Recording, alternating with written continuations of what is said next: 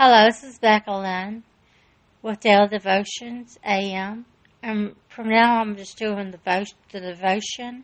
And I'm not doing Did You Know and the other stuff. I'm just doing devotion from now on. Okay, I'm going to stick to that. Okay? Okay. Daily Devotion AM goes like this The right thing to do.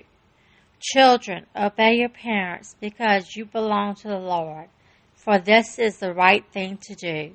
Ephesians 6 1. Ephesians 6 1. And devotion go on, goes on like this Christmas, Christmas is meaningful. Christmas is fun. But Christmas can also resurface emotional wounds or spur conflict in the family and extended families. Our Heavenly Father encourages us to obey and love our earthly father and mother.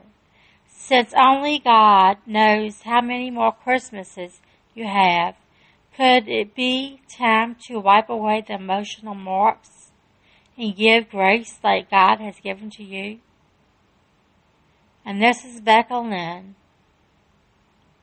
with Daily Devotion AM.